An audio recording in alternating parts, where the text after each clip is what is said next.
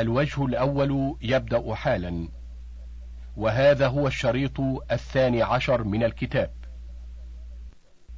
وإن في قوله وإن هم إلا يظنون نافية أي ما هم والظن هو التردد الراجح بين طرفي الاعتقاد الغير الجازم كذا في القاموس.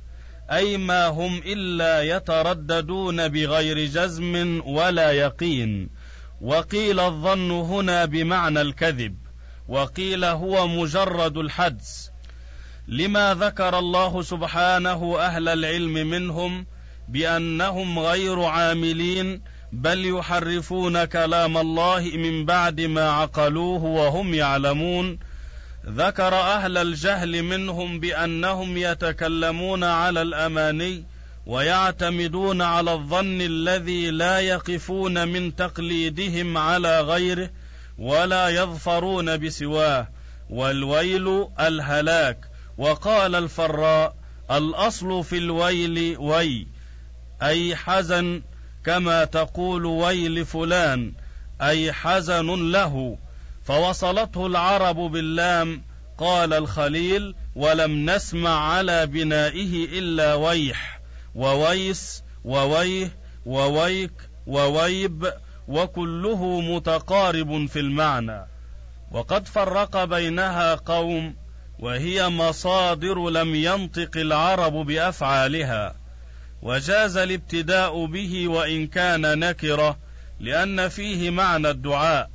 والكتابة معروفة والمراد أنهم يكتبون الكتاب المحرف ولا يبينون ولا ينكرونه على فاعله وقوله بأيديهم تأكيد لأن الكتابة لا تكون إلا باليد فهو مثل قوله ولا طائر يطير بجناحيه وقوله يقولون بأفواههم وقال ابن السراج هو كناية عن أنه من تلقائهم دون أن ينزل عليهم وفيه أنه قد دل على أنه من تلقائهم قوله يكتبون الكتاب فإسناد الكتابة إليهم يفيد ذلك والاشتراء الاستبدال وقد تقدم الكلام عليه ووصفه بالقلة لكونه فانيا لا ثواب فيه أو لكونه حراما لا تحل به البركة. فهؤلاء الكتبة لم يكتفوا بالتحريف ولا بالكتابة لذلك المحرف حتى نادوا في المحافل بأنه من عند الله لينالوا بهذه المعاصي المتكررة هذا الغرض النزير والعوض الحقير. وقوله مما يكسبون قيل من الرشا ونحوها وقيل من المعاصي وكرر الويل تغليظا عليهم وتعظيما لفعلهم وهتكا لأستارهم وقالوا أي اليهود لن تمسنا النار الآية وقد اختلف في سبب نزول الآية كما سيأتي بيانه. والمراد بقوله قل أتخذتم عند الله عهدا الإنكار عليهم لما صدر منهم من هذه الدعوى الباطلة أنها لن تمسهم النار إلا أياما معدودة. أي لم يتقدم لكم مع الله عهدا بهذا.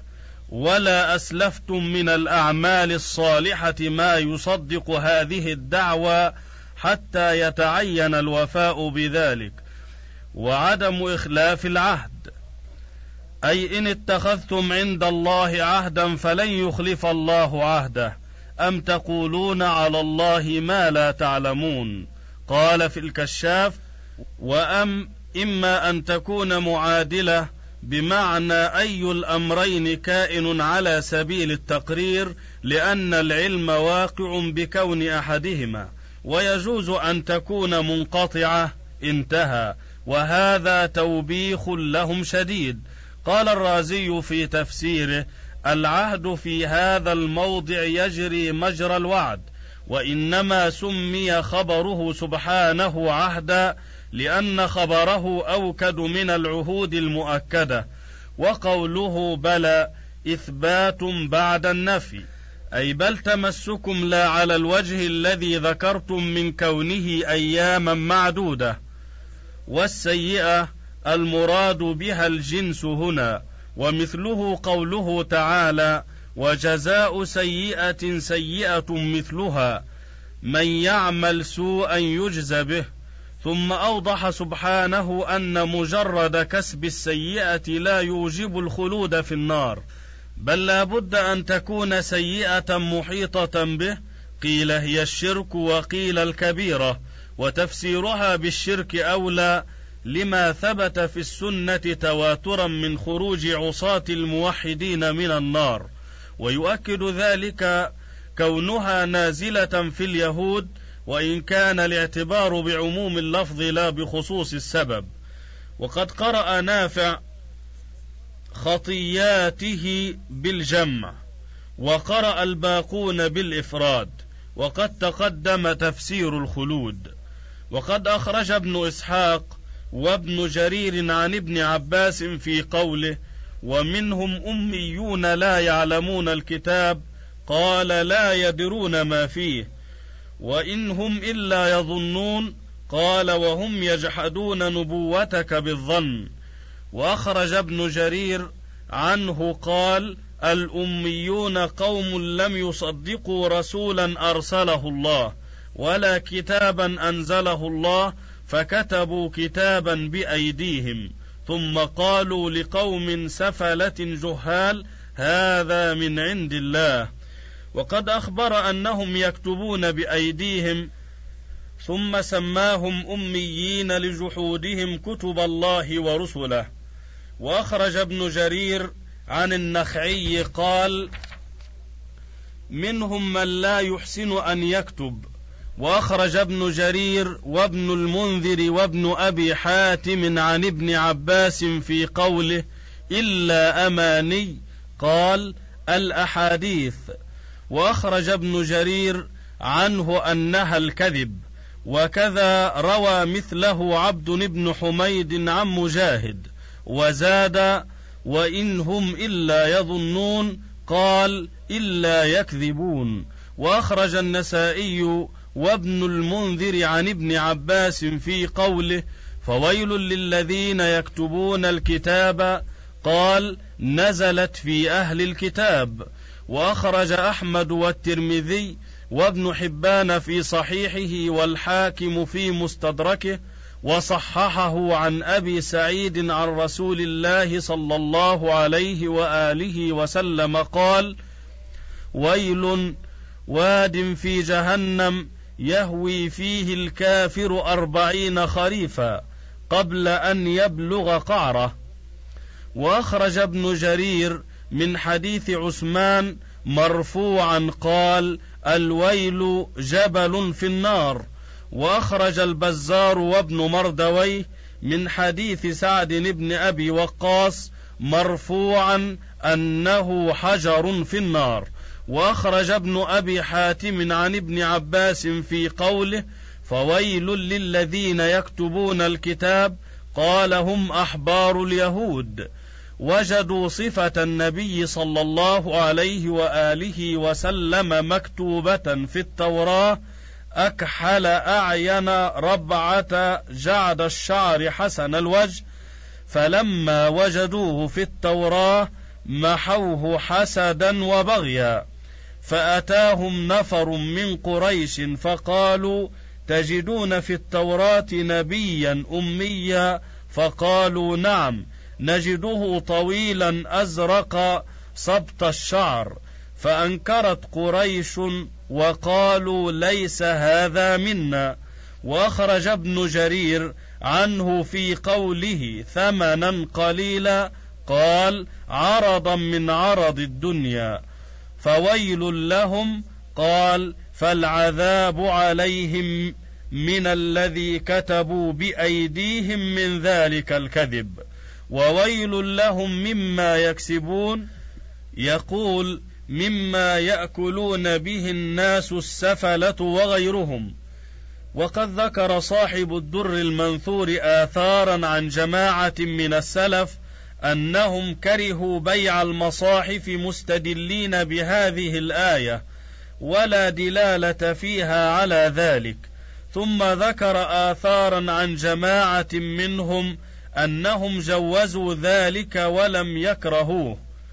وأخرج ابن إسحاق وابن جرير وابن المنذر وابن أبي حاتم والطبراني والواحدي عن ابن عباس أن اليهود كانوا يقولون مدة الدنيا سبعة آلاف سنة وإنما نعذب بكل ألف سنة من أيام الدنيا يوما واحدا في النار.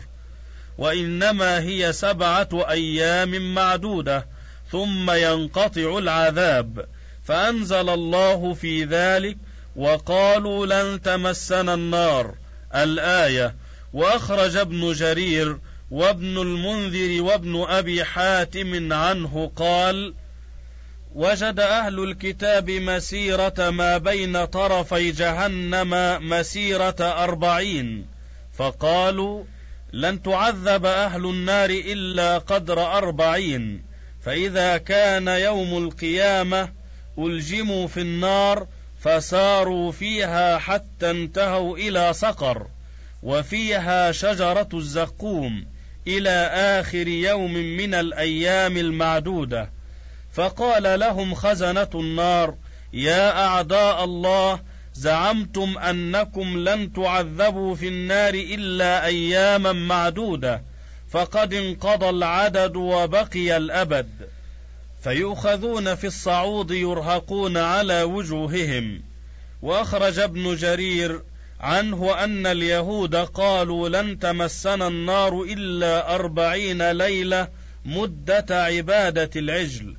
وأخرج عبد بن حميد وابن جرير وابن المنذر وابن أبي حاتم عن عكرمة قال اجتمعت يهود يوما فخاصموا النبي صلى الله عليه وآله وسلم فقالوا لن تمسنا النار إلا أياما معدودات أربعين يوما ثم يخلفنا فيها ناس وأشاروا إلى النبي صلى الله عليه وآله وسلم وأصحابه.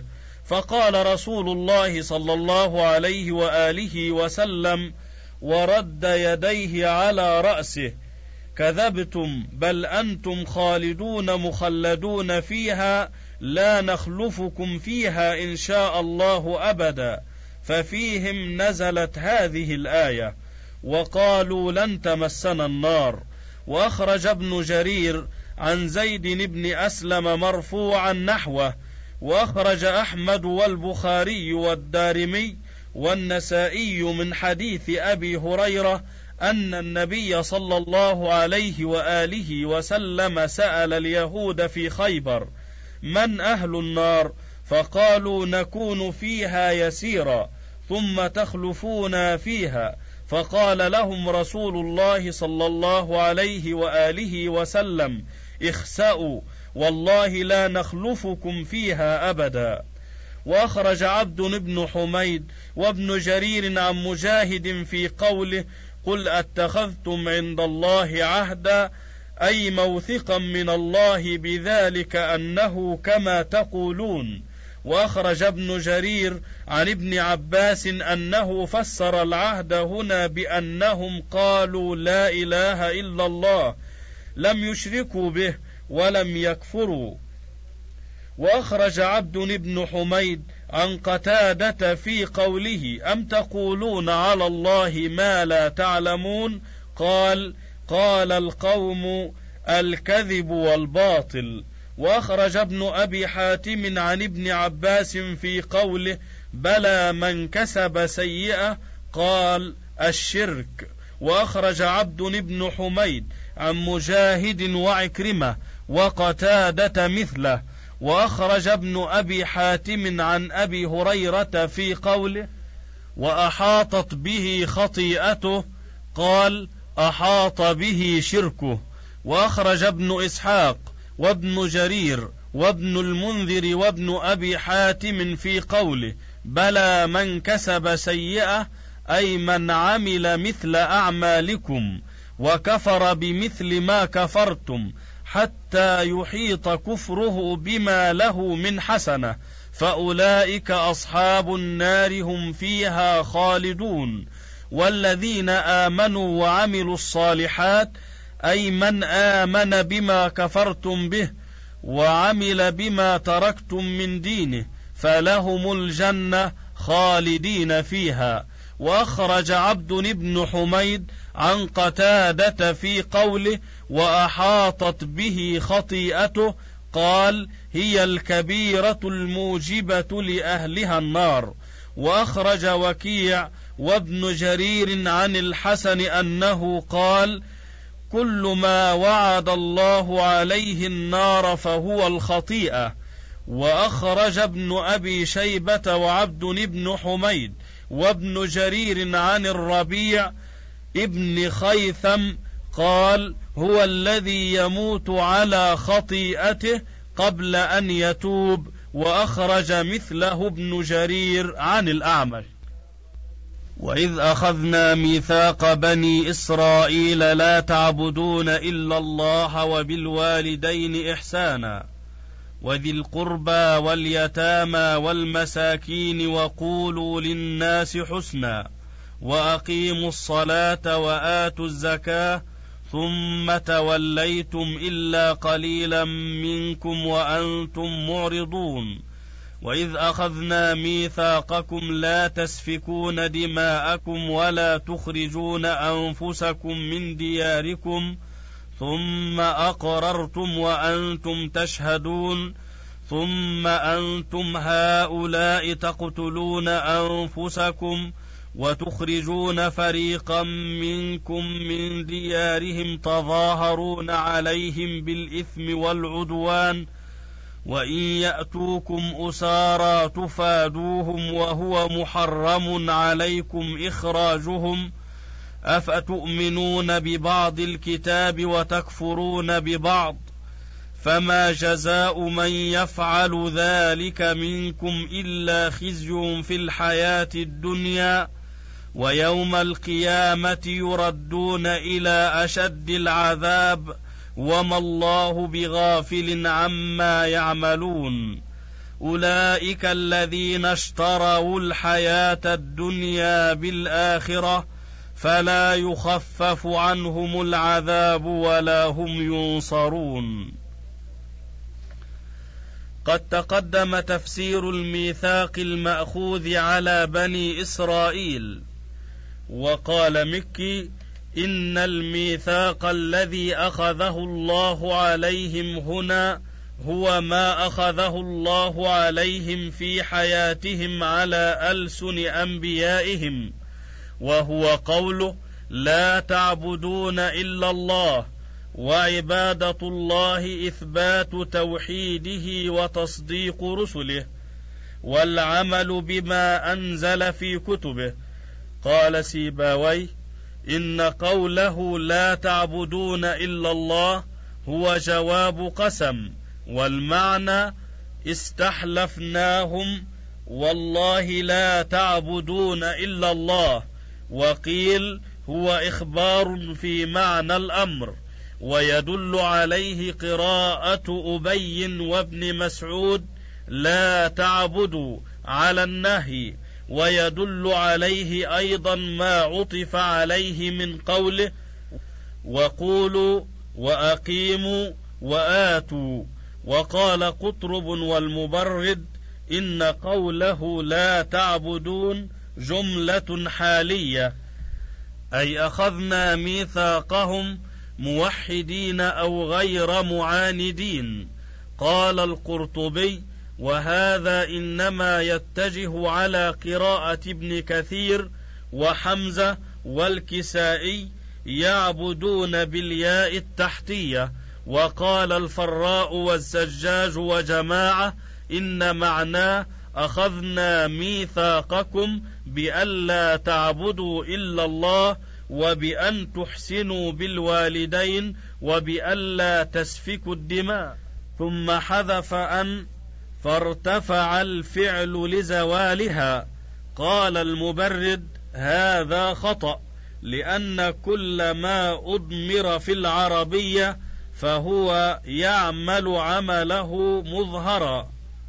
وقال القرطبي ليس بخطأ بل هما وجهان صحيحان وعليهما أنشد ألا أيها الزاجري أحضر الوغى وأن أشهد اللذات هل أنت مخلدي بالنصب لقوله أحضر وبالرفع والإحسان إلى الوالدين معاشرتهما بالمعروف والتواضع لهما وامتثال أمرهما وسائر ما أوجبه الله على الولد لوالديه من الحقوق والقربى مصدر كالرجعى والعقبى هم القرابة والإحسان بهم صلتهم والقيام بما يحتاجون إليه بحسب الطاقة وبقدر ما تبلغ إليه القدرة. واليتامى جمع يتيم. واليتيم في بني آدم من فقد أبوه وفي سائر الحيوانات من فقدت أمه وأصله الانفراد يقال صبي يتيم أي منفرد من أبيه. والمساكين جمع مسكين وهو من أسكنته الحاجة وذللته وهو أشد فقرا من الفقير. عند أكثر أهل اللغة وكثير من أهل الفقه. وروي عن الشافعي أن الفقير أسوأ حالا من المسكين. وقد ذكر أهل العلم لهذا البحث أدلة مستوفاة في مواطنها.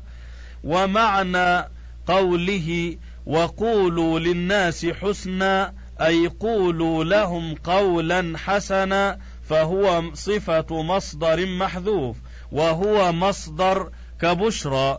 وقرأ حمزة والكسائي حسنا بفتح الحاء والسين وكذلك قرأ زيد بن ثابت وابن مسعود قال الأخفش هما بمعنى واحد مثل البخل والبخل والرشد والرشد وحكى الأخفش أيضا حسنى بغير تنوين على فعلى قال النحاس وهذا لا يجوز في العربية. لا يقال من هذا شيء إلا بالألف واللام نحو الفضلى والكبرى والحسنى وهذا قول سيبويه.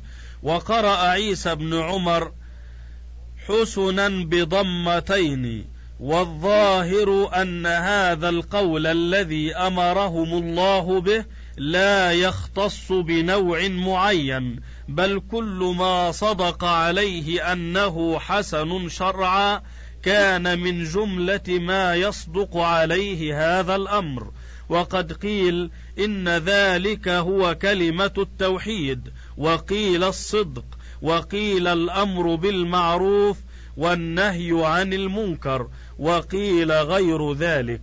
وقوله وأقيموا الصلاة وآتوا الزكاة قد تقدم تفسيره وهو خطاب لبني إسرائيل فالمراد الصلاة التي كانوا يصلونها والزكاة التي كانوا يخرجونها. قال ابن عطية وزكاتهم هي التي كانوا يضعونها فتنزل النار على ما يقبل ولا تنزل على ما لا يقبل. وقوله ثم توليتم قيل الخطاب للحاضرين منهم في عصر النبي صلى الله عليه وآله وسلم لأنهم مثل سلفهم في ذلك وفيه التفات من الغيبة إلى الخطاب وقوله إلا قليلا منصوب على الاستثناء ومنهم عبد الله بن سلام وأصحابه وقوله وأنتم معرضون في موضع النصب على الحال والإعراض والتولي بمعنى واحد وقيل التولي بالجسم والإعراض بالقلب وقوله لا تسفكون الكلام فيه كالكلام في لا تعبدون وقد سبق وقرأ طلحة بن مصرف وشعيب بن أبي حمزة بضم الفاء وهي لغة. وقرأ أبو نهيك بضم الياء وتشديد الفاء وفتح السين.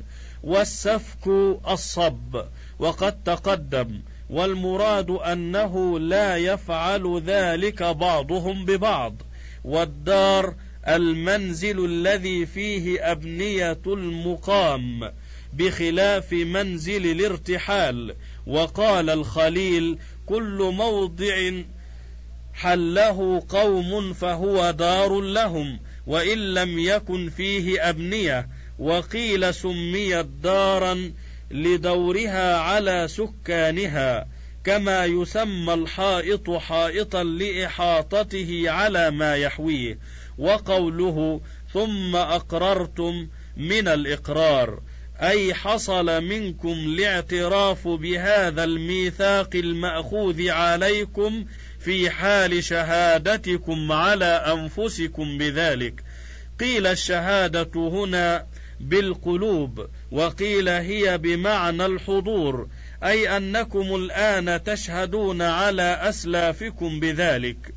وكان الله سبحانه قد أخذ في التوراة على بني إسرائيل ألا يقتل بعضهم بعضا ولا ينفيه ولا يسترقه.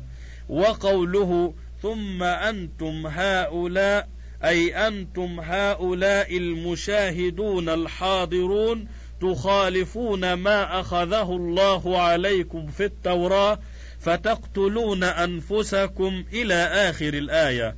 وقيل إن هؤلاء منصوب بإضمار أعني ويمكن أن يقال منصوب بالذم أو الاختصاص أي أذم أو أخص. وقال القتيبي إن التقدير يا هؤلاء قال النحاس هذا خطأ على قول سيباويه لا يجوز. وقال الزجاج هؤلاء بمعنى الذين أي ثم أنتم الذين تقتلون. وقيل هؤلاء مبتدأ وأنتم خبر مقدم. وقرأ الزهري تقتلون مشددا. فمن جعل قوله أنتم هؤلاء مبتدأ وخبرا جعل قوله تقتلون بيانا لأن معنى قوله أنتم هؤلاء أنهم على حالة كحالة أسلافهم من نقض الميثاق. ومن جعل هؤلاء منادى أو منصوبا بما ذكرنا جعل الخبر تقتلون وما بعده. وقوله تظاهرون بالتشديد وأصله تتظاهرون أدغمت التاء في الظاء لقربها منها في المخرج وهي قراءة أهل مكة وقرأ أهل الكوفة تظاهرون مخففا بحذف التاء الثانية لدلالة الأولى عليها وأصل المظاهرة المعاونة.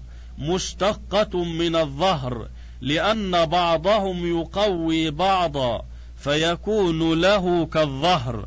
ومنه قول الشاعر تظاهرتم من كل أوب ووجهة على واحد لا زلتم قرن واحد. ومنه قوله تعالى وكان الكافر على ربه ظهيرا. وقوله والملائكة بعد ذلك ظهير. وأسار حال. قال أبو عبيد وكان أبو عمرو يقول ما صار في أيديهم فهو اسارى وما جاء مستأثرا فهو الأسرى. ولا يعرف أهل اللغة ما قال أبو عمرو. وإنما هذا كما تقول سكارى وسكرى وقد قرأ حمزة أسرى وقرأ الباقون أسارى والأسرى جمع أسير كالقتلى جمع قتيل والجرحى جمع جريح. قال أبو حاتم ولا يجوز أسارى. وقال الزجاج يقال أسارى كما يقال سكارى. انتهى الوجه الأول.